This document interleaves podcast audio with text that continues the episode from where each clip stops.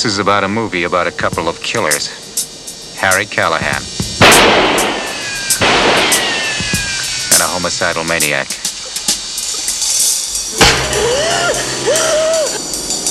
The one with the badge is Harry. There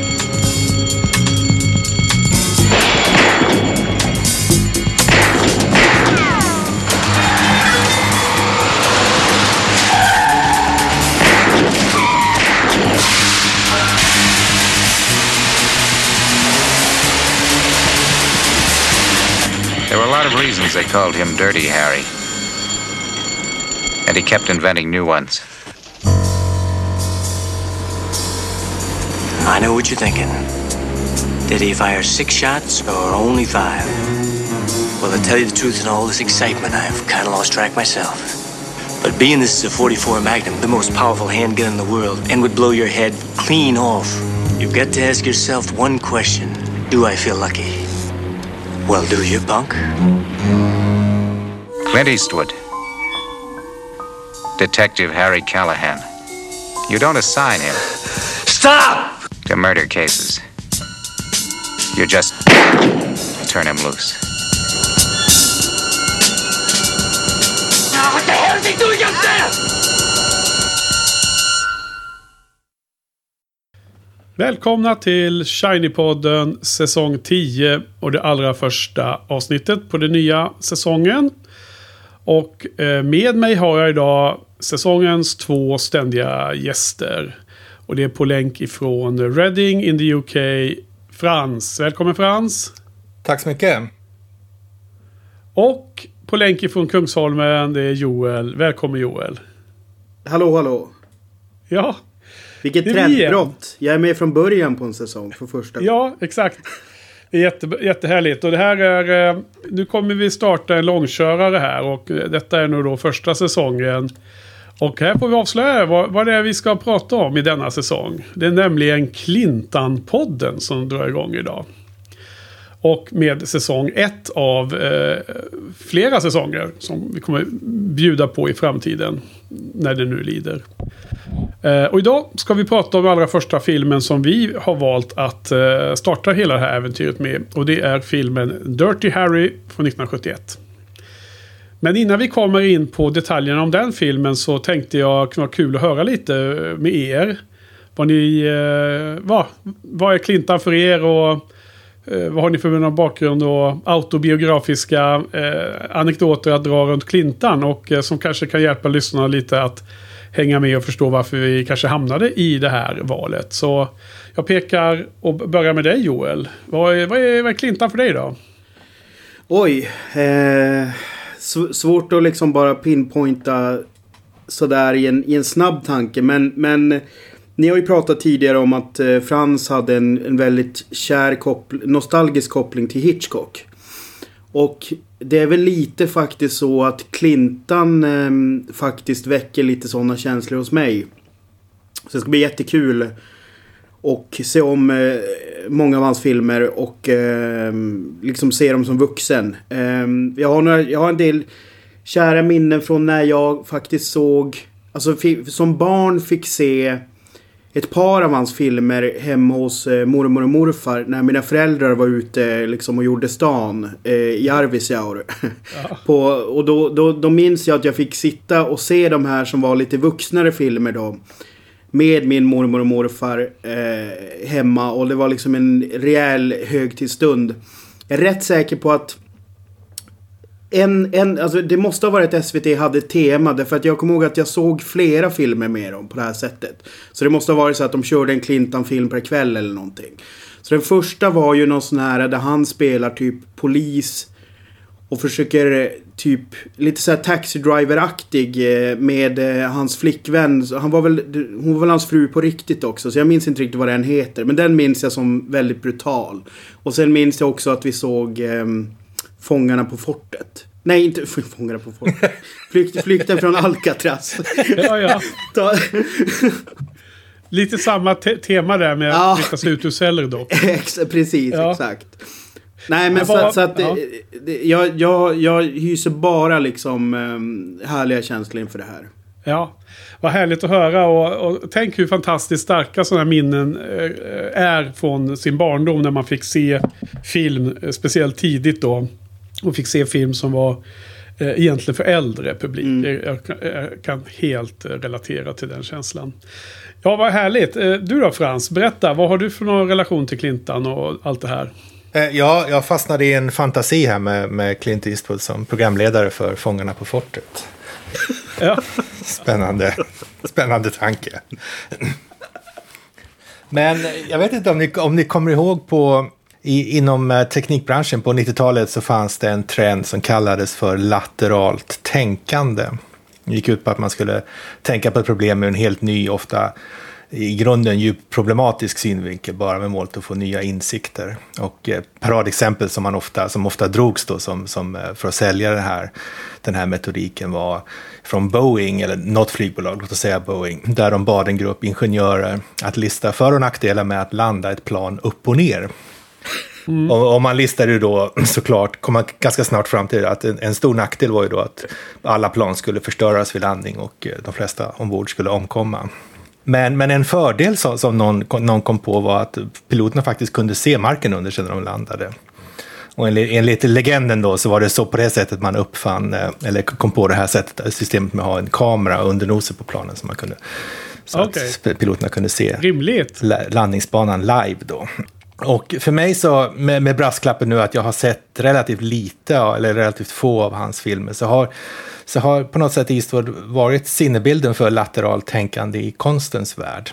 Han ger oss helt, helt nya synvinklar på kända problem eller kända historier. Ofta med uppenbara problem med i stil med att planen skulle krascha och alla omkomma. Men alltid med poängen att vi kan lära oss något nytt om, om världen om, och om oss själva om vi bara låter oss, tillåter oss själva att se, se någonting ur ett helt annat perspektiv. När all, alla pratar om Moneyball så gör Clint, Clinton en film om, eh, som visar upp verkligheten ur en gammal, inte längre relevant spelarscouts perspektiv. Och när, när folk gör filmer om hjältemodiga sheriffer så vi- visar Clint oss den hänsynslösa revolvermannens trasiga själ. Han visar oss eh, bondefamiljen som drabbas med full kraft av ett krig som de inte har något att göra med. Han erbjuder oss hela tiden nya vinklar och, eh, och värden. Men han, han pekar oss aldrig på näsan. Han säger liksom aldrig så här måste ni tycka, det här är det, det, här är det korrekta. Han visar bara att man kan, man, kan, man kan försöka förstå andra perspektiv också. Jag tycker det är väldigt uppmuntrande, speciellt i en tidsera som premierar blixtsnabba åsikter, grupptänkande, rim, rimliga åsikter, normala beteenden och som kanske tenderar att nedvärdera saker som empati, individualitet och eh, eftertanke. Så jag, jag tycker man, man, man, ser alltid hans, man ser verkligen hans film, alltid hans filmer med både intresse och en känsla av trygghet. Man vet liksom att den här filmen kommer att visa mig någonting nytt, något som jag kommer att kunna, kunna tänka på, men den kommer samtidigt inte försöka pracka på mig någon, någon åsikt eller någon, någon synpunkt. Och det är långt ifrån all, alltid som ämnet intresserar mig. Jag vet flera tillfällen där jag har sett en film bara för att det är Clintan som jag aldrig skulle ha sett annars för att ämnet skulle vara helt ointressant för mig. Men, men det blir ändå, han gör det ändå gripande för att han visar upp liksom en, ny, en ny poäng, en ny synvinkel på problemet. Och sen finns det såklart ett antal mer eller mindre lättsamma filmer som det ska bli kul att se dem också igen för att eh, se om man, om man kan hitta någonting nytt om man, när man tvingas se på dem med lite mer fokus än, än eh. Ja, precis. Och han, eh, vi kommer ju se på filmer både där han är... Eh, alltså där han har regisserat filmerna. Eh, både med sig själv som skådis men också där han bara står för regi och han inte ens är med. Och sen kommer vi också givetvis då som i, också ikväll då, då ha filmer då från, eh, mestadels från hans eh, tidiga karriär där han bara var skådespelare.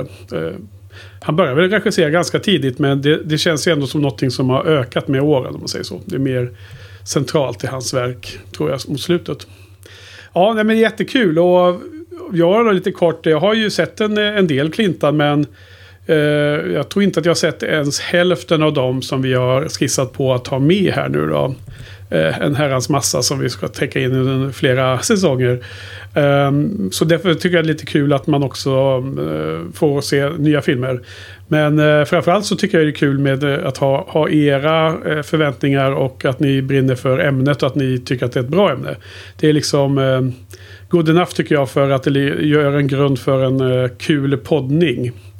Eh, för, tycker jag. Och eh, eh, man har ju sett mycket av de här 60 och 70-talsfilmerna när man var yngre.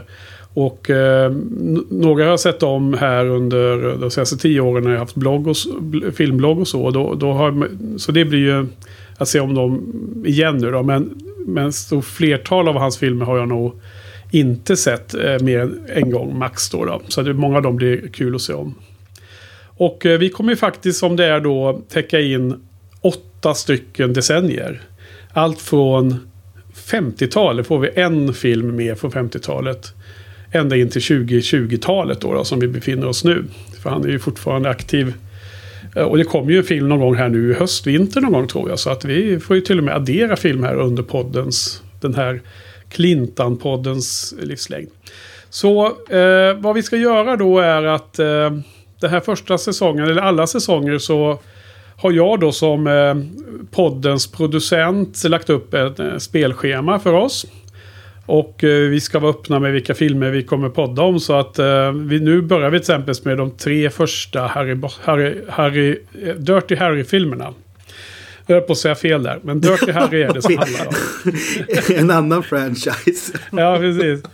Um, och då har jag försökt att uh, varje säsong ska vi ha en maximal variation av genre och en maximal variation av ålder på filmerna. Så vi ska inte göra som i Hitchcock-podden där vi gick uh, rent kronologiskt uh, från början till slut. Och det är mest för att det ska hållas lite mer eh, livfullt och dynamiskt för oss om inte annat. Men för att kunna få någon struktur så har, har eh, jag enväldigt valt att vi klumpar ihop filmerna om tre stycken. Så att eh, varje trio av filmer i poddsäsongerna eh, är mer eller i vissa fall mycket, mycket mindre hårt eh, sammanbundna via genre, eller typ eller ja, olika saker. Och I början här nu är det Dirty Harry då. då. Så vi tar vi filmer 1 till 3 nu och sen så återkommer vi till 4 och 5 och en fillerfilm någon, i en annan eh, poddsäsong. Annan Clintan-säsong. Så blir det. Så dagens film då är ju alltså den första Dirty Harry-filmen och den är från 1971 och eh, regisserad av Don Siegel som eh, samarbetar med Clintan ganska mycket där och även med, vilda, med, med några westernfilmer om jag inte kommer ihåg helt fel. Men om vi ska börja med eh, det här eh, Letterboxd har ju en synopsis som eh, Frans brukar hojta ut. Så om du kan vara vänlig och läsa denna för oss. Ja, ska man sätta på mig mina Letterboxd-glasögon. Okay. Detective Harry Callahan, he doesn't break murder cases, he smashes them. When a madman dubbed Scorpio terrorizes San Francisco hard nosed cop, Harry Callahan, famous for his take no prisoners approach to law enforcement, is tasked with hunting down the psychopath. Harry eventually collars Scorpio in the process of rescuing a kidnapped victim, only to see him walk on technicalities. Now, the maverick detective is determined to nail the maniac himself. Wow. Mm. Dramatiskt. Ja, så för eh, vi får hoppas att eh, de flesta lyssnarna har sett denna film. Och annars får ni välja att eh, lyssna vidare och riskera att bli spoilade. För här har vi inga sådana eh, spärrar. Vi spoilar fritt i, i alla våra eh, poddavsnitt runt Clintan-podden. Och eh, Eh, så välj att lyssna vidare eller kasta er över och se den här filmen. Eh, och återkom till podden vid tillfälle. Men låt oss börja då. Vad säger du Joel? Ge, ge oss din high level eh, generella åsikter om filmen. Var, var det här bra skit eller? Ja. Först av allt så, jag blev förvånad för jag hade faktiskt aldrig sett den här. Um, jag, jag trodde nog att jag skulle ha gjort det. Men jag känner inte igen speciellt mycket. Um, så att det är nog någon, några av de andra Dirty Harry-filmerna som jag har sett. Men jag blev, jag måste säga att jag blev positivt överraskad. För jag trodde det, jag trodde det skulle vara mycket mer en pulpig kultfilm. Än vad mm. det faktiskt var vi fick se. Um, nu, nu var det lite sent, på, sent in på här. Men alltså jag kom på den ultimata extra filmen att kolla mm, liksom som extra homework till den här. Och det är ju alltså Mannen på taket av Bosse Widerberg. Om ni har sett den. ja, ja, för länge sedan ja. Ja, därför att jag, jag, jag vet att jag har läst i en intervju att han var väldigt inspirerad av Fren- French Connection. Men han måste ha varit inspirerad av Dirty Harry också. Alltså, jag, jag är otroligt överraskad över de, dels hur livfull den känns för att vara så gammal. Men också hur pass dokumentärt filmad den var. Första halvan av filmen känns ju nästan som ett reportageteam följer med honom. Liksom man, får, man får se hur han liksom jobbar det där nattskiftet med sin kollega. Liksom, det är otroligt liksom flugan på väggen stuk där när han räddar den här som ska hoppa och när han blir överfallen utav gänget när han står och tjuvkikar liksom på, på det där paret där när han, när han följer upp en ledtråd. Otroligt impore- imponerad utav den känslan. Det, det känns liksom... Eh, ja, jag hade förväntat mig en mycket liksom lägre nivå på film, filmskapandet. Eh, av min, var min fördom inför det här. Ehm, Ja, det, det är väl, det är väl grundtanken. Mm. Ja, nej, jag håller med. Alltså, jag, jag, jag, jag följer upp här direkt själv faktiskt med just det här med känslan i filmen. Jag tycker att det är, det är framförallt en otroligt tid, alltså känsla av tidigt 70-tal. Och film från tidigt 70-tal som är eh, härligt på något sätt att eh, kasta sig in i. Eh, nu är inte 70-talet min favoritfilmdecennium, eh, snarare långt därifrån. Men det är ändå en skön style och som man känner igen sig ganska mycket i början. Och eh, nu var det här tredje gången jag såg filmen och inklusive att jag såg den 2017 senast. Så att ja, jag hade liksom den här ganska... Nu känner jag att jag kan den här filmen lite bättre om man säger så. Um, och jag, jag, jag, jag tycker känslan och miljöerna är liksom dess styrka. Och jag tycker att uh, Dirty Harry, alltså Clintans roll är, karaktär är också en styrka såklart. Uh, sen vill jag lyfta även skurken i den här filmen, den här eh, och skådespelaren där då. Han har glömt vad han heter, men han är, spelar den rollen väldigt väl. Det här helt liksom galen slash oberäknelig, uh, helt kallhjärtad och helt utan empatiska känslor. Men, och sen också då otroligt vek så fort han själv liksom sätts under press eller får liksom en liten skråpa, eh, skra, liksom lite skrapa på ena vaden liksom. Så att jag, jag, njuter av den skurken och tänker att det är en stark, det är en viktigt element i den här genren när man följer en polis som jagar en uh, mördare på det sättet. Sen måste jag ändå säga att jag vet inte om jag har redan pikat över hur många gånger jag kan se Dirty Harry och känna en fräschör. För jag, för jag har ju så tyckt att den blev lite seg under andra halvan. Eh, även om precis slutet är ju härligt med, med bussen och de kidnappade barnen. Jag, jag tycker den scenen är ju stark som attan. Men jag tyckte innan dess så blev jag lite så här otålig. Så att det finns något i tempot runt de här 70-talsfilmerna som stryker mig lite mothårs ibland. Men jag tycker de grundelementen är väldigt bra och fortfarande positiva överlag. Vad säger du då Frans om denna film? Är det bra eller dåligt? Eh, jag tycker det är bra. Jag tycker den är faktiskt ett ganska bra exempel på det jag sa i inledningen. När, när, I en tid när, det var, här var väl typ fem år efter Miranda-rättegången. Så att när alla pratar om integritet och brottslingarnas rättigheter och så. så visar oss Clinton eh, cyniskt och brutalt upp eh, samma verklighet ur, ur offrens synvinkel och ur ögonen på någon slags malplacerad anakronistisk västernsheriff i en värld som inte längre accepterar den här uh, tystlåte hjälten som utan pardon rälsar upp i häraden som han själv, Ja. som han själv tycker bäst. Och slu, slutscenen som du sa Henke är ju väldigt, väldigt, väldigt stark. Sen, sen, sen finns det ett, ett antal eh, detaljer i fil, filmskapandet som du också var inne på, lite grann på Joel, som, som jag gärna prata mer om lite senare. Då. Men i hur, eh, grundut, eller vad säger man, huvudintrycket är, det var en bra film. Ja, och det är också väldigt eh, kul att du gör den här spaningen och identifierar den eh, andra vinkeln i det här fallet. Eh, helt plötsligt switchar på det då. Och eh, det gör ju att den här filmen är ganska modern. Den är ju helt relevant idag skulle jag vilja säga. Där, Verkligen. här hemma i Sverige vi har en våg av skjutningar och gängkrig och allt möjligt som pågår i samhället. Och det har blivit... Det känns på något sätt, tycker jag i alla fall personligen, det kan jag bara säga rakt upp och ner, att jag tycker att vårat, eh, vårat rätts, rätt, eh, rättsväsende har hamnat på sniskan och kommit fel någonstans. Där perspektivet ur offren är alldeles för under, undervärderat i den allmänna debatten och i de de facto-domar som döms ut i Sverige. Så att jag menar, vi, vi behöver Harry Callahan i Sverige idag till. Så skulle jag vilja säga. Många fler sådana. Om det nu är enda lösningen alltså. Eller vad säger ni? Är jag ute Ja. på eh, tunn is nu eller? Nej, nej, nej, men jag, jag, håller, jag håller fullständigt med. Alltså jag, jag reagerade också på hur... Eh, eh, alltså jag, de, dels har jag lite samma känsla som dig. Ehm, och jag ska göra ett, ett examensarbete för min nuvarande paralegalutbildning där jag nog kommer jobba med ehm, eh, en sån fråga faktiskt. Som jag tycker är helt åt helvete. Ehm, så det, det, det, det, var, det blev väldigt... ehm, Alltså det, det, det, det största intrycket jag tog med mig också var ju att jag tycker inte att...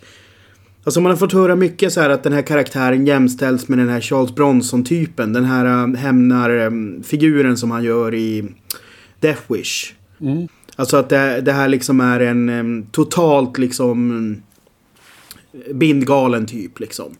Och i, i den här filmen tycker jag inte alls det är så. Utan jag menar han är ju, han är ju det sunda förnuftet. När den här teknikaliteten som gör att eh, gärningsmannen inte kan dömas. Så reagerar han ju som vilken sund människa som helst skulle göra.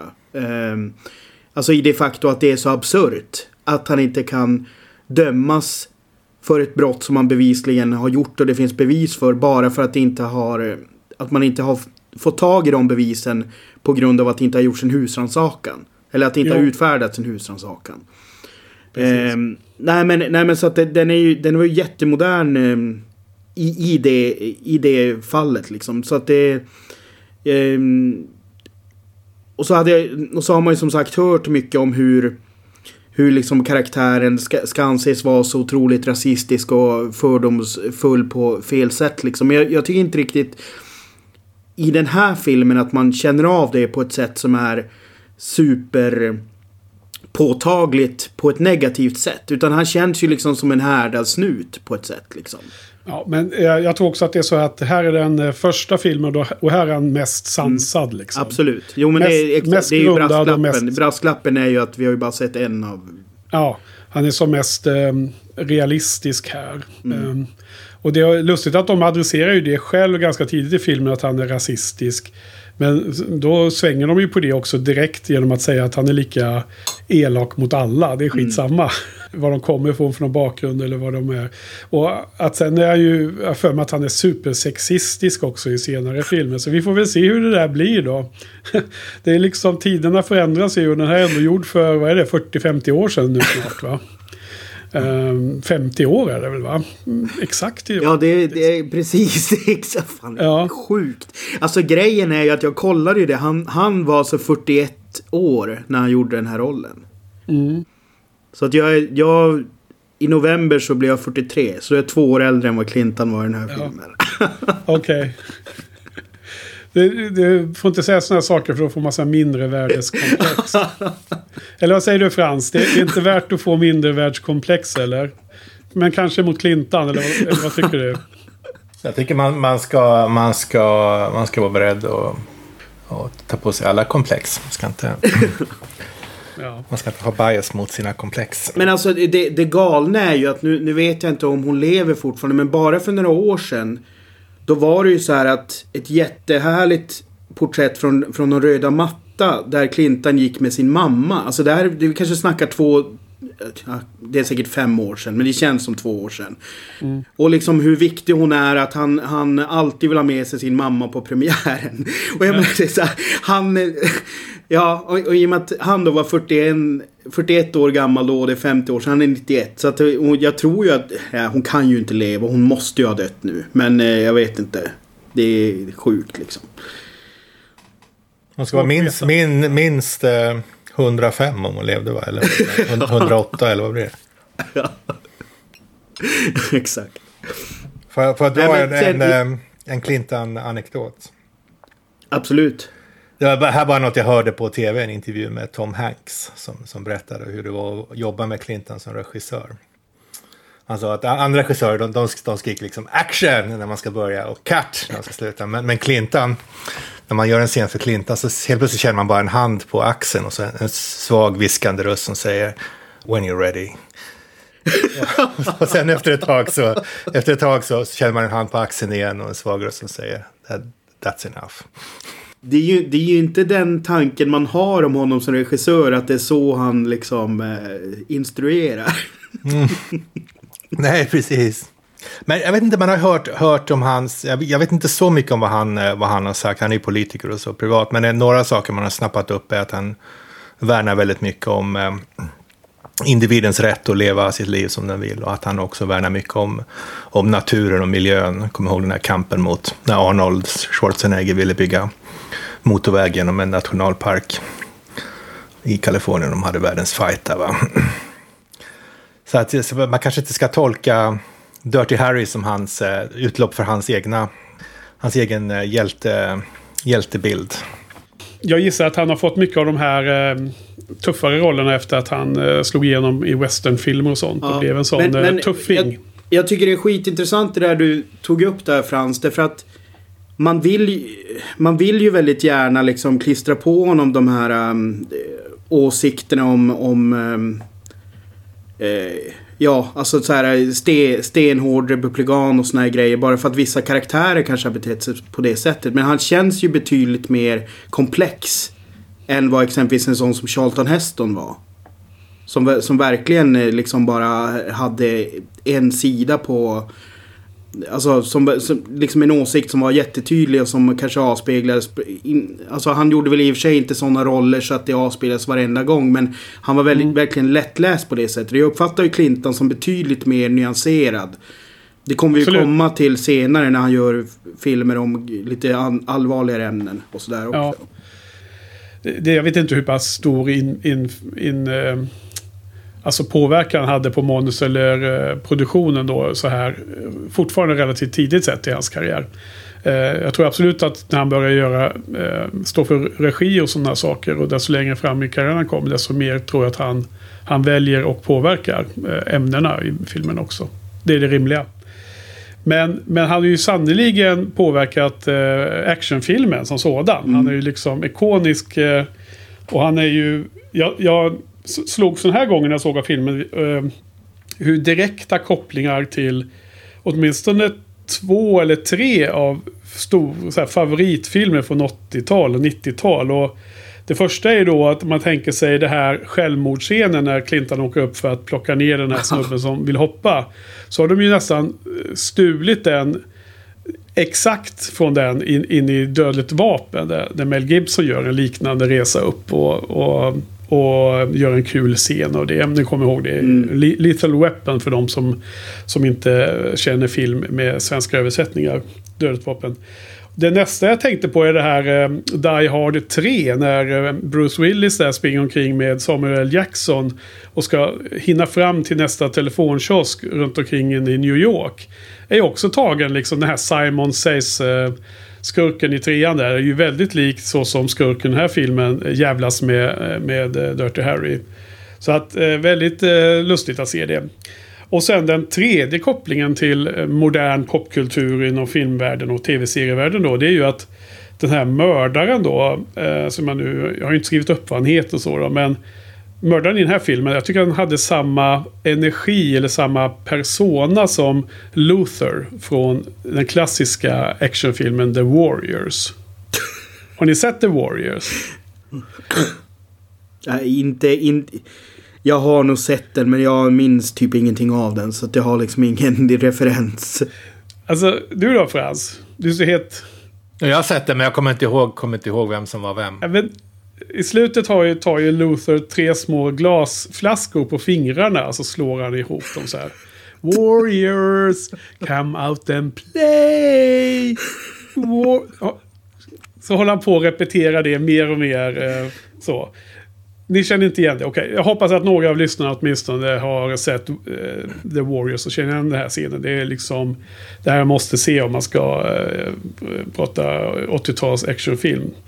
Eh, för övrigt är den eh, skådisen, Luther, The Warriors, eh, David Patrick Kelly.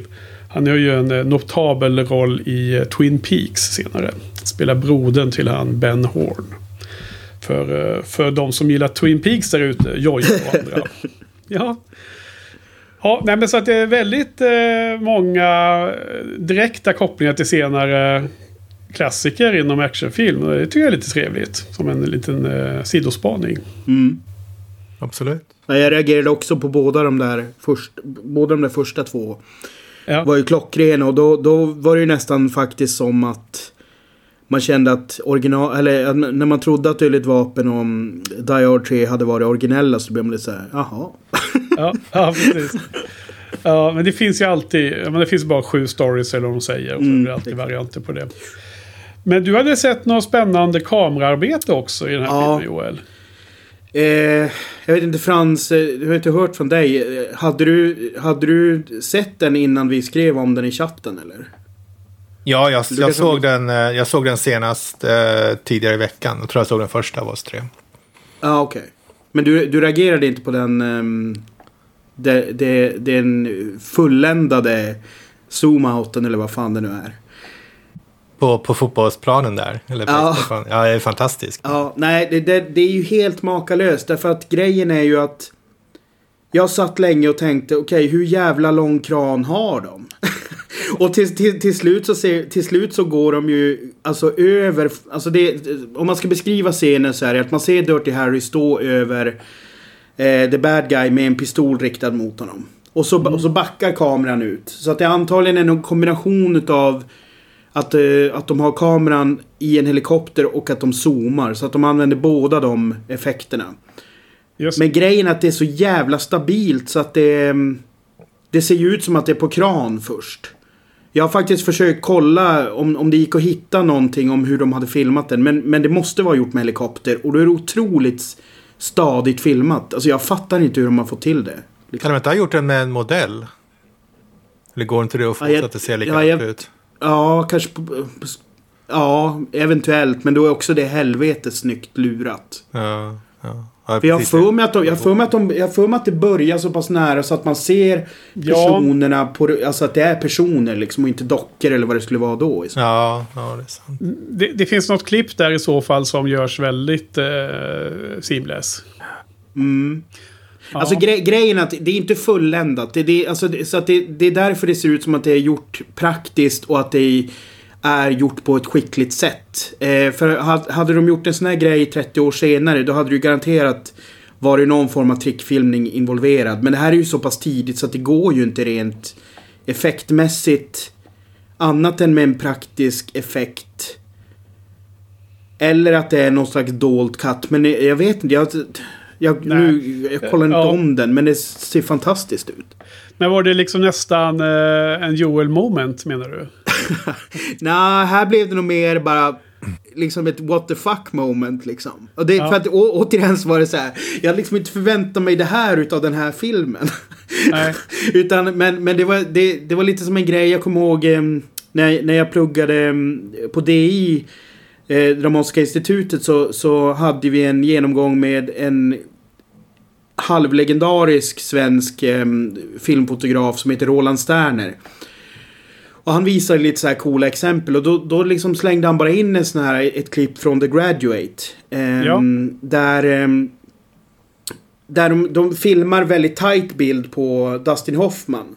Och sen plötsligt så går de bara ut längre och längre ut och till slut så ser man att de filmar alltså från 100 meters håll när han sitter och kör i en cab liksom. Eh, att ja. det, är, det, det är en sån här liknande grej liksom. Och, och det var... Jag vet inte, Det är hade ändå jag... 60-tal.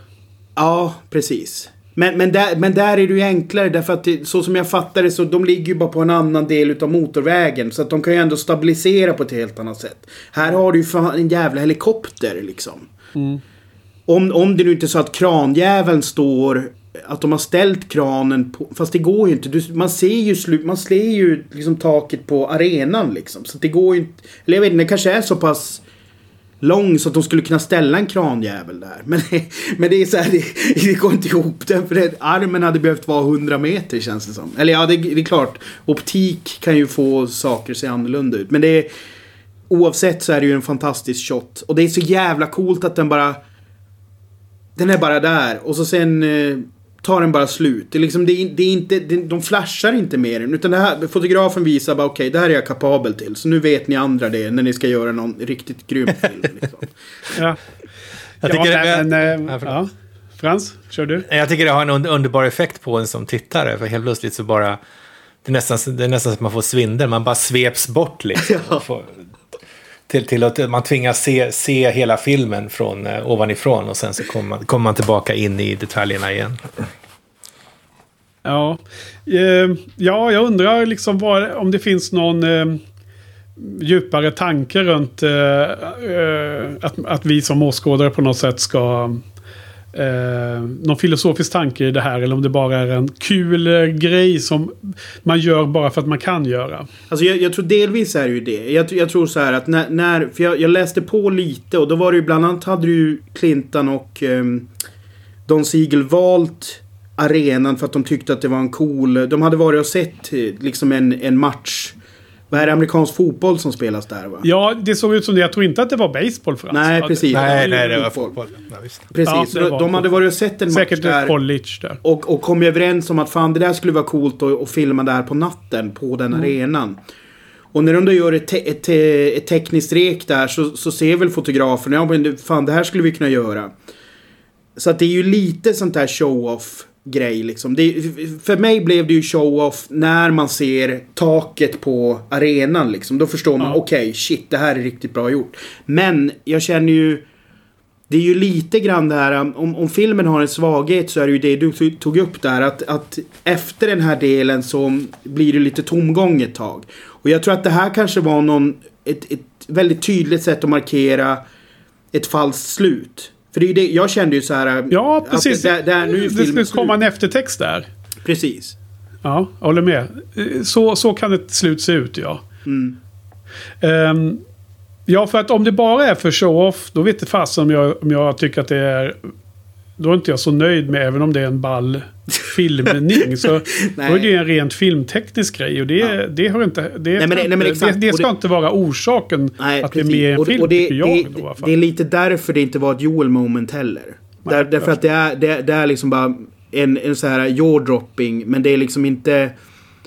Det förfyll, förfyller ju inte någon slags mål annat än att jag trodde att filmen var slut. För att jag skrev ju i chatten att jag hade sett filmen. Och det var ju när den där scenen var. Och så sen var jag, aha vad fan, tar ju aldrig slut. Och så kollade jag och så sa jag, vad fan det är typ 25 minuter kvar liksom. Ja. ingenting. men ändå är det en ganska kort, kort, film, en och en halv timme eller någonting. Ja. ja men den är drygt 1,40 Frans faktiskt. Är den så lång? Okej. Okay.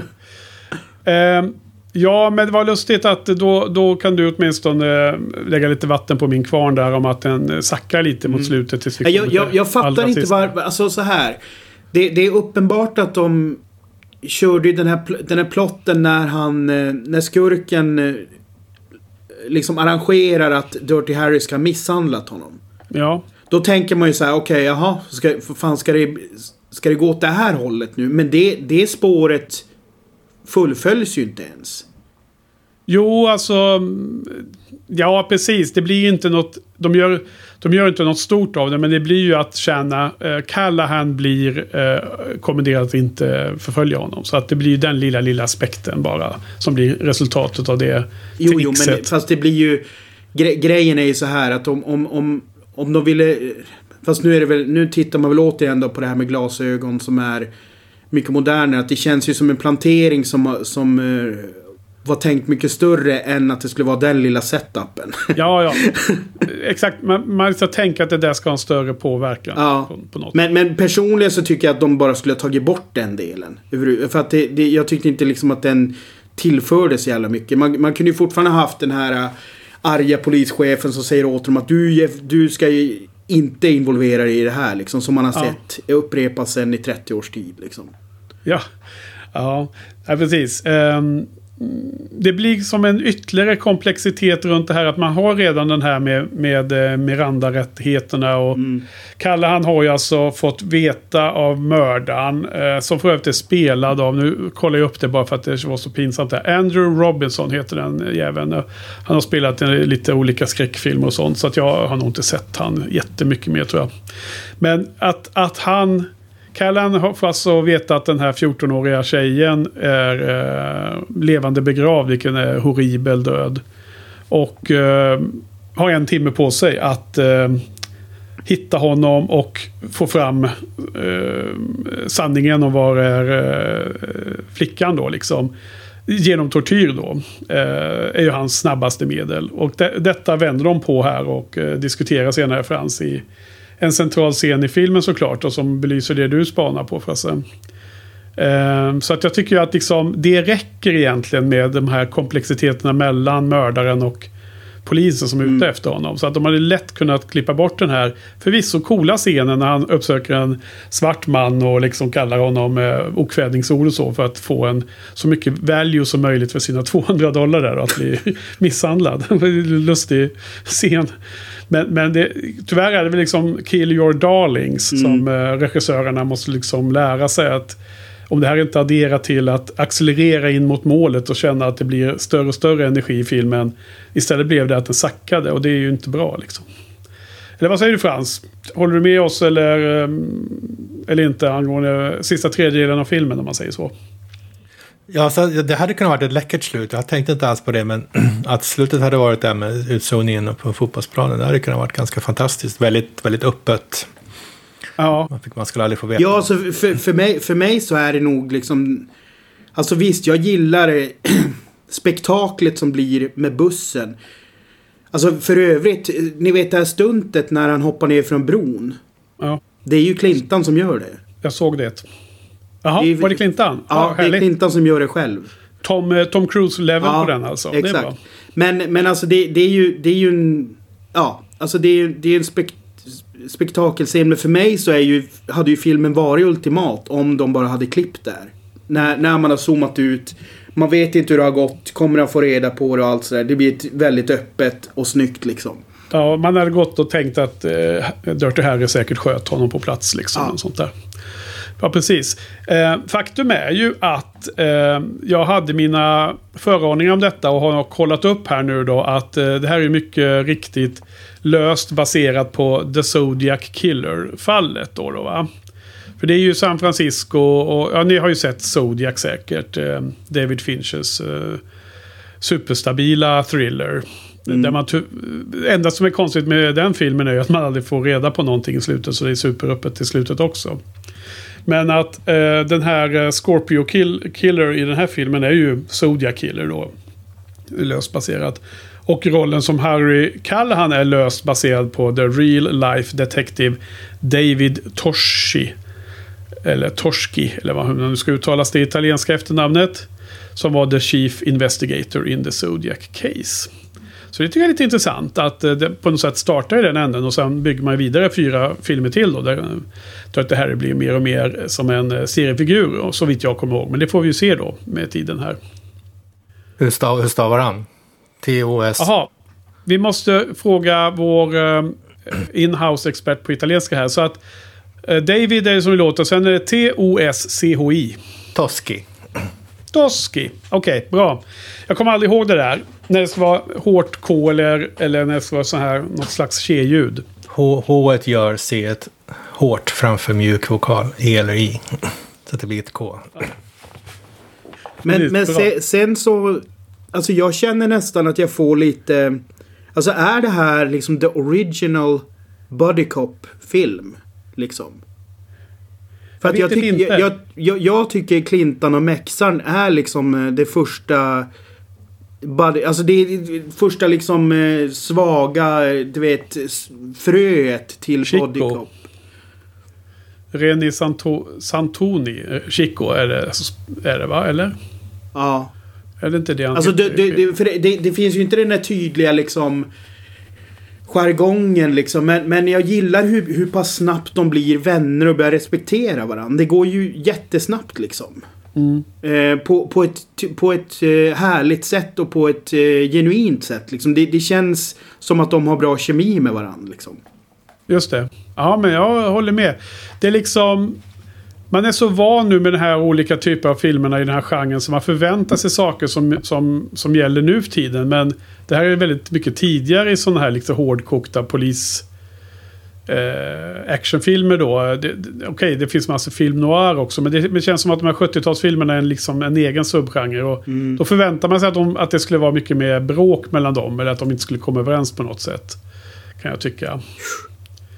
Ja, jag kommer inte ihåg vilken av dem det var. Jag har glömt namnen nu. Men eh, jag vet vilken du menar i alla fall. Hans eh, nya Ja, exakt. partner som då eh, hoppar av jobbet till slut, verkar det som. Ja, alltså det, den scenen tyckte jag också var så himla bra när han besöker honom på sjukhuset där. Och det blir liksom, man märker där att Clintan ändå liksom har fattat tycke för honom. Ehm, och liksom gärna skulle ha med honom.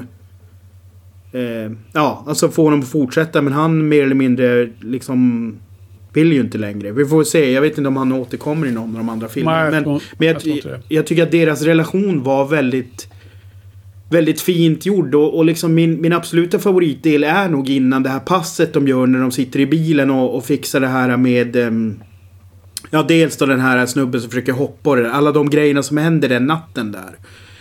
Eh, gillar jag. Och sen gillar jag också att man får följa eh, hans eh, partner när, när Clintan springer runt med den här bagen med pengarna. Och eh, partnern följer med i bakgrunden i bilen där. Eh, alltså det, det, är bara, det är bara bra berättat på något sätt. Jag, alltså det, där, där höll de ver verkligen spänning på ett bra sätt. Det kanske blev lite utdraget. Jag kanske drog det lite långt. Eh, men jag hade mycket större pacingproblem efter fotbollsarenan. Eh, måste jag säga. Ja, men det är väl som... eh, De har väl tappat lite geisten där med både manusskrivandet och eh, regi slash klippning. Eh, mm. Ja, Frans, har du någon eh, spaning att bjuda på runt filmen? Något som, eh, som du inte har fått, få, fått in i samtalet ännu? Ja, jag har två spaningar och de, de hör väldigt mycket ihop så att om ni inte har något emot det skulle jag gärna dra dem tillsammans. Ja, men det, det låter som en bra plan. Ja, så att stora delar av filmen så är ju tv-skärmen helt svart. Det, det, det är natt stora delar av filmen och det är liksom det, det är verkligen natt också. Det är liksom inte mycket stadsljus som man ser nu för tiden utan det, är- det är till stora delar svart. Ibland så ser man något ansikte så här lite konstnärligt eh, insprängt i mitten på kameran eller något landmärke, eller i mitten på bilden, något landmärke som är viktigt ser man också insprängt. Men i, i resten är det bara helt svart. Och alla, alla, allt soundtrack är liksom bakgrundsljud, fotsteg och syrsor och trafikljud och ringsignaler. Så det, det känns som liksom någon slags eh, minimum information-film på något sätt. Man, man, får verkligen, man får verkligen det absolut minsta man behöver för att följa med. Absolut ingenting annat. Men kan, kan man följa med då? Ja, det tycker jag. Jag tycker det funkar jättebra. Och det är också minimalt skådespelande. Jag kommer tänka på en, eh, en kommentar av Sergio Leone som sa att eh, i spaghetti filmerna så hade Clinton eh, två, två uttryck. Det var med, med hatt och utan hatt. Och i, i, I de Dirty Harry-filmerna så hade han begränsat sin range betydligt Men, men, men bara det, utan hatt? Ja. den, andra, den andra spaningen som hör ihop med det här är ju då med resten av bakgrunds eller soundtracket. Med musiken, alldeles i början av filmen så är det sån här väldigt eh, snabb musik med trummor och med dramatiska harmonier och allting. Liksom. Samtidigt som filmen är att Clintan väldigt långsamt promenerar över ett hustak. Så att musiken liksom hänger inte alls ihop med, med själva filmen. Och det, det, det, jag tyckte också att det återkom, att när, när scenerna var som mest långsamma så var musiken som, som mest hy- hysterisk, liksom, även i andra delar av filmen. Jaha, det är, det är inget jag kommer ihåg direkt. Men me- upplevde du det som oharmoniskt då, eller? Jag, jag upplevde det som att det var, förmodligen var gjort med flit, för det kändes väldigt konstigt. Det var liksom så extremt snabba trummor och lite Hitchcock-dramatik i, i stråkarna liksom. Samtidigt som det enda man ser på filmen är att han väldigt långsamt promenerar över hustaken. Det makligt liksom. Det hände ingenting egentligen. Var det någonting du tänkte på Joel, eller? Tänkte absolut på musiken därför att återigen så var det en grej som, ehm, som jag tycker ehm, om man kollar på Mannen på taket så, så använder den liknande musik. Och jag hänger med på vad Frans säger. Dock så kände jag att det mesta utav musiken är ju sån som man, som man kallar så här diegetisk. Alltså att det, eller den behöver ju inte vara diegetisk, det vill säga att man ser källan i bild. Men det känns ju inte riktigt som filmscore. Utan det känns ju mer som kanske någonting som skulle kunna spelas på en klubb vid den tiden typ. Lite grann. Så Ja, det, men, jag ser källan i bilden. Jag menar det är alltså... Diegetiskt är väl att, det, att filmen finns i, i, i, alltså inne i filmvärlden. finns- Precis, alltså att... eh, Ja. Exakt. Mm. Det kan ju komma i bakgrunden men att Jo, jo, jo, absolut. man går in Men- på en bar precis. och hör Men- men barens i- musik. Ja. Icke- Icke-diegetisk musik, det är ju som om jag går omkring ute på en gata och inbillar mig att jag har ett soundtrack. Liksom.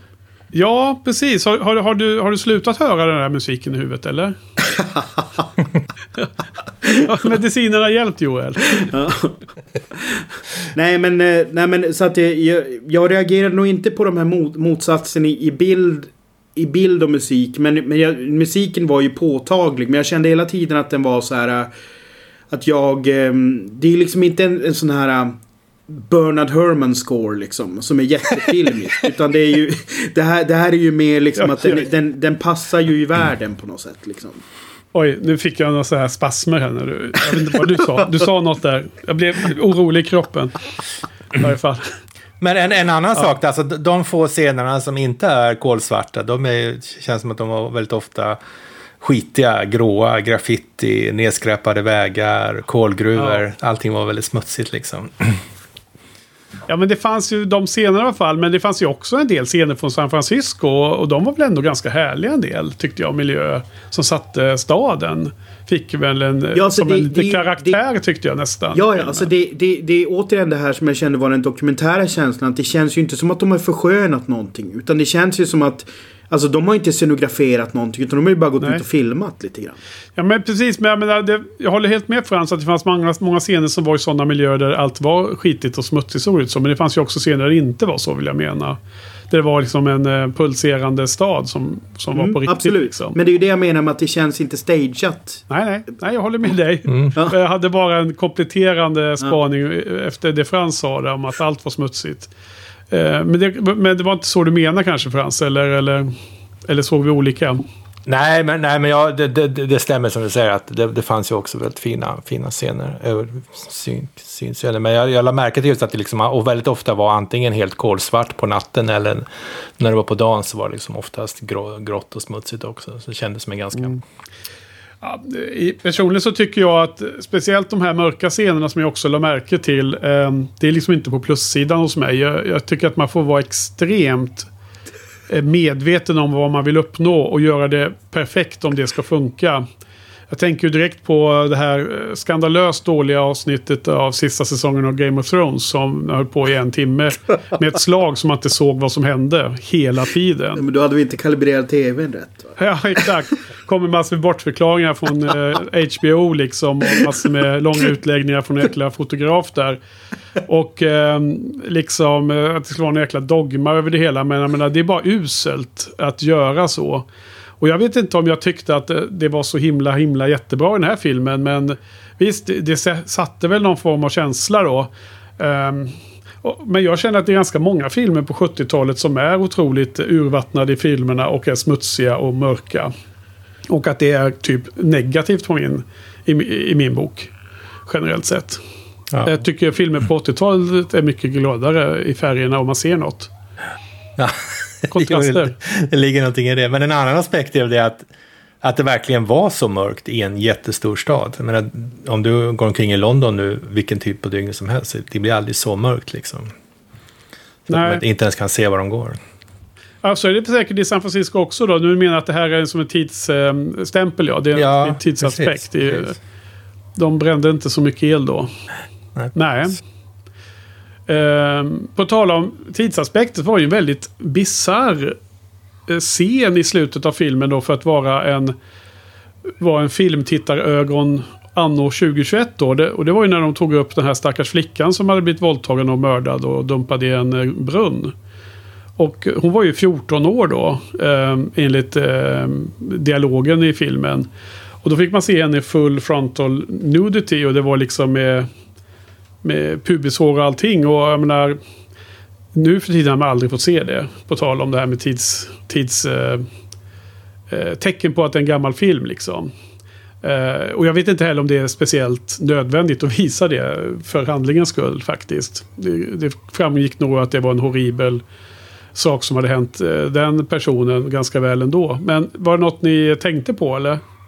Liksom att det var liksom Jag vet inte om jag har överraskande. sett en- överraskande. Jag vet inte om jag har sett en kli klippt version eller någonting. För jag uppfattar inte den scenen så överhuvudtaget. Nej, inte jag heller. Och det, det, det gör mig lite misstänksam, för jag var ganska säker på att den var en och en halv timme. Så att när du säger att den var 1.40 så kanske du har sett den en extended version på något sätt. Vad lustigt. eh, Nu känns, det, nu känns det som att... eh, Var det inte någon film i, i Hitchcock-podden där vi hade helt olika längd på filmerna? Jag har sett tre olika versioner. Men alltså, om man tittar på eh, Dirty Harry på IMDB som är, brukar vara ganska solid. Jag menar det är ju självrättande det här IMDB. Det är ju users och folk i branschen som fyller i här. Och här står det ju en timme och 42 minuter. Och jag tittar på Blu-ray-versionen. Eh, som jag har köpt på en box med alla fem Harry, eh, Dirty Harry-filmerna. Och de är i en jävla massa extra material så det måste vara hyfsat ny. Då kollar jag på alternate versions här på IMDB. Ska vi se här nu då. Eh, det står ingenting om olika versioner Frans.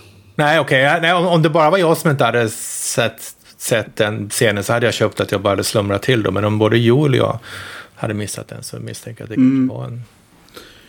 I, I Sverige så hade den klippts då, men det var ju inte på grund av nakenhet. Utan det var ju när, eh, eh, när mördaren drar ut Harrys kniv ur sitt ben. Du vet, efter deras altercation där uppe vid, vid det här korset. Det var man tydligen tvungen att klippa lite i, i Sverige. Ja. Eh, på grund av lite blod då. För övrigt såg det inte realistiskt blod ut. Så jag förstår inte alls att det var farlig scen. Nej men alltså. När, det är efter, natten efter. Eh, ja men det är väl i- kanske första klippet efter utzoomningen för övrigt. Är det inte det? Man ser Harry stå, det är morgonkvist. Man ser att det är sån här gryningsfärg i utomhus. Och han tittar ut över eh, Golden Gate-bron eller någon annan bro. Och sen ner för backen så är det massa poliser och det är någon eh, eh, ambulans som kommer. Då lyfter de ut offret ur en eh, brunn. Ja, jo det, det Och hon minns jag. är helt men, naken men, och läggs på en eh, bår. Okej. Ja, Ja, kanske kanske jag var så borta av den här utzoomningen. Ja, precis. Det var nog också det. Faktiskt. Ja, nej, alltså jag, jag, jag vill inte göra någon speciell poäng. Det var bara att vi satt och pratade om att det Mm. var liksom 70-talet och San Francisco var annorlunda än det såg ut idag. Och då tänkte jag bara på det att liksom, jag hajade i alla fall till och tyckte att det var liksom... Eh, jag, jag, jag, jag, tyckte inte att någon av, av våldet i filmen var speciellt eh, ovanligt eller mycket liksom, upprörande på något sätt om man jämför med vad man ser idag normalt sett. Men jag, men jag tyckte att det, var, det blev ganska grafiskt med den nakna döda kroppen där då som det skulle vara i filmens handling. Ehm, just när man ser det så vet man inte heller om hon är död eller inte. För att de lägger liksom inte en eh, filt över hela huvudet. Och sen säger de i nästa scen när de är inne på polisstationen då att hon var ju död. Eh, Att hon har varit död redan innan Harry jagade mördaren och torterade honom. Så att det fanns aldrig någon chans att rädda henne. Det var ju det han själv, han själv sa också tidigt i filmen. Att så fort de fick veta att hon fanns så sa han ju det till sin chef att hon är redan död, sa han ju. Ja och, och det tycker jag är så himla bra att den scenen är med. Därför att det bevisar ju att han är ju super... ehm, han vet ju att hon med all sannolikhet är död. Men han vill ändå ge henne den lilla, lilla chansen om hon inte är död. Och göra allt för att ta mördaren inom den där timmen. Och göra allt för att nå fram till målet. Yeah. Ehm, det slår mig att jag tror det gick någon brittisk eh, polisdramafilm eh, på SVT som en serie. Som handlar om en polis som blev attackerad för att han hade behandlat en, en eh, mördar... En, en eh, sus- suspect. En, eh, eh, på fel sätt. Just för att det handlade om att det fanns ett eh, kidnappningsoffer som, skulle, som hade någon klocka som tickade som skulle dö. Har ni sett detta? Det är en brittisk ganska nyligen. Det är de senaste åren som den har gjorts, kändes det som. Nix. Nej, tyvärr kommer jag inte ihåg vad den hette. För jag bara råkat flimra förbi någon gång så jag har inte sett den serien heller. Men du då Joel, där borta i mörkret. Har du sett den brittiska? Eh, nej, men jag, jag såg faktiskt en brittisk grej på SVT Play i, i somras som... eh, Där själva plotten var att en snubbe är levande begravd och de ska försöka hitta honom. Ja, väldigt tråkig situation. Hur Ja, går det? Klarar han sig eller? Jag ska spoila den eller? Eh, ja, kanske det. Ja, jo, han, klarar sig. Men eh, nej, men eh, den var helt okej. Men jag vet Ja. den andra som du pratade om. jag Nej, om någon av lyssnarna förstår vilken eh, tv-serie jag så väldigt eh, diffust beskrev här nu. Och kopplar det till den här situationen som Harry Callahan ställs inför i den här filmen. Så får ni gärna skriva av er i kommentarerna så kan vi uppmärksammas på vilken det var. Eh, ja, om ni vill. Eh, jag vet inte vad det har för någon betydelse egentligen. För att ja, det är inte en serie man ska se direkt. Eh, det, så. Ja, okej. Okay. Ska vi börja wrap it up eller har ni fler funderingar och, och bjuda på så är det fritt fram nu. Jag har nog lite to tomt här. En fråga, en fråga bara. De, de pratar om 100 000 dollar som hans lösensumma där. Som att det skulle vara enormt mycket pengar. Var det verkligen så mycket pengar 1971? Ja, jag tror att en miljon spänn var ganska mycket pengar då. Och, eh, Nej, men det var ju... Ja, just ja. det. En miljon svenskar då, tänker du? Ja, Eller? en miljon svenskar. Mm. Jag, jag kollade, bara med inflationen så är det ungefär 650 000 dollar idag. Vilket inte känns speciellt mycket pengar för en stad att eh, gräva fram vid behov. Liksom. Jag håller med om att det känns lite så här, Det känns nästan som att det är ett praktiskt problem för borgmästaren. Alltså det, det, det är inte så här att han skulle vilja betala. Men det känns som att det är ett praktiskt problem att lösa det. Vilket känns lite... Ja, han, han sa att han inte hade råd. Jag håller med om att det var lite konstigt för hans. Det håller jag helt med om. Men jag, håller, jag tror också att det är ganska mycket pengar om man säger så. På den tiden. Så att det var en rimlig eh, ransom. Tyckte jag. Men eh, det var faktiskt min allra sista notes jag har eh, i mobilen här. Det är ju att Harry ville ju att de inte, sjukvården skulle inte klippa i hans byxor då. Så att, då fick vi lära oss att gabardinbyxorna då som jag gissar att han hade på sig, att de, de kostar 29,50. Så det sätter kanske saker i sin eh, relation där. Jag vet inte vad, vad man betalar för fina byxor att ha, med, ha på jobbet nu för tiden. Men eh, det är kanske mer än inflationen där eh, som det kostar nu. Byxor. Eller jag vet inte, kanske inte. Ja. Något annat då Frans? Det ser ut som du har något uh, ljuvligt uh, på tungan, på tungspetsen som ska komma ut här nu. Nej, ett tabelras på, på ned... Vad säger man? Åh oh, nej. Okej. Okay. Men vad har vi för några betyg på det här då? Vad säger ni? Vem vill börja? Bryta isen? Du får börja. Ja, nej men jag tycker väl att det här har... Uh, det finns någon slags... Uh, fräschör över den här uh, första filmen i serien som jag tycker ändå man måste ge lite cred till. Så jag, jag ger den en trea trots allt. Um, trots allt? Ja, men alltså på ett sätt är den helt okej. Okay. Men, men, men sen så tänker nog jag lite mer så att det ändå är en 50 år gammal film och så vidare. Och lite vad den har för plats i filmhistorien så får den lite mer cred för det. Så att jag ger den 3 av 5. Uh, Joel då? Ja men det är nog, det är nog samma. Eh, det landar nog på det för mig också. För att det fanns väldigt mycket som jag gillade. Och sådär. Men det är väl ändå, jag känner väl mig inte så här supernödgad att se om den liksom omedelbums liksom. Så. Nej. Nej. Ja och Frasse då, vad, vad ger du för betyg? Ja, tråkigt men eh, det är samma. Åh oh, nej, nu börjar vi med samma betyg alla tre. Det, det, var ju det vi sa i Hitchcock-podden att vi inte skulle ha. Ja, ja. När, när, det hände så sa vi att det var ju tråkigt, ingen variation för lyssnarnas eh, avnjutningsskull. Jag satt och tänkte att man skulle höja den, men det, det, skulle, vara, det skulle bara vara konstlat. För att nej. vi redan har sagt tre, det ska inte funka. Ja, det ska man inte göra bara för ett sånt skäl, utan det ska ju vara ärligt så vad vi tycker om det här. Alltså för mig, för mig är det nog, hade den slutat det vi snackade om att den borde sluta, då, då hade det nog blivit en fyra för mig faktiskt. Alltså, så pass? Mm. Men, ja. men, men, Joel, ett annat alternativ slut då? När han, när han har tagit bussen där och, och man ser Clinton stå på järnvägsbron. Om det hade slutat precis där, hur hade det funkat? Nej, det hade varit superrandom. Ex, extra, extremt suggestivt känns Ja, ja, ja, bara för att du har sett det riktiga slutet kan man tycka så. Men jag tror att det, varit, det hade bara varit irriterande. Tror jag. Eller vad säger du Joel? Ja, Köper nej, du Frans det, det, förbättringsförslag? jag, jag, vet inte om eh, Fran, Frans skulle göra succé som konsult på dramaturg, konsult i Hollywood.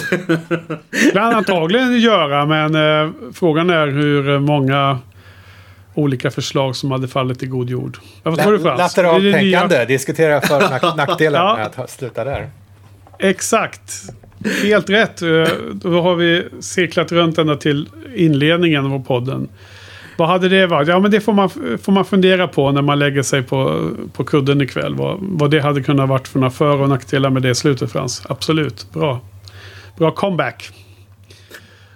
Ja, om vi blickar framåt till nästa vecka så ska vi gå vidare med den andra av tre eh, sådana här eh, Dirty Harry-filmer som vi inleder den här säsongen med.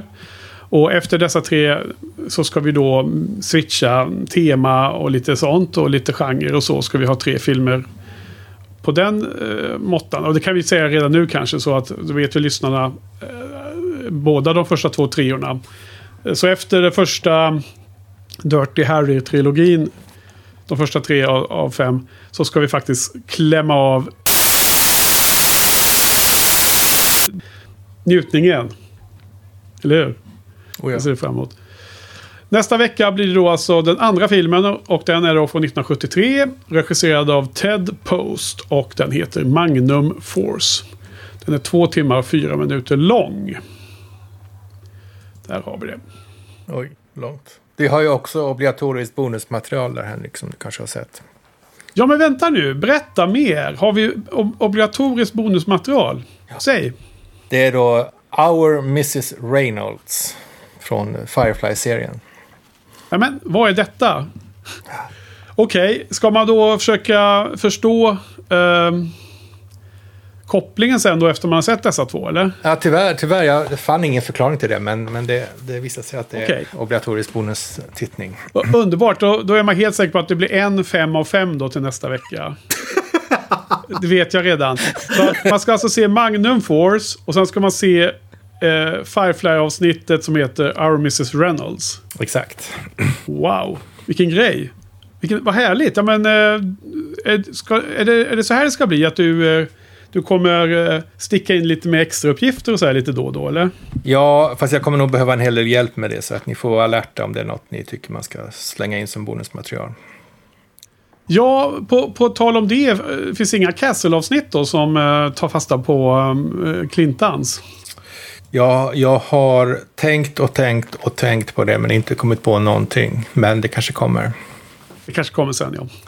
Ja, men det är eh, episod 6 i alla fall i Firefly för de som eh, inte kan eh, den tv-serien utan och innan. Eh, ett av de roligaste avsnitten skulle jag vilja hävda. Men det hinner man väl se hela den tv-serien innan, innan nästa. Det, hela Måndag. Firefly det hinner man alltid se. Oavsett eh, vad det handlar om. Det gör man ju på en dag. Sjukskriva sig en dag från jobbet. Gå igenom den. Precis. Ja, herregudars. Okej, men du, eh, men ni, eh, mina vänner. Eh, vi tackar för idag.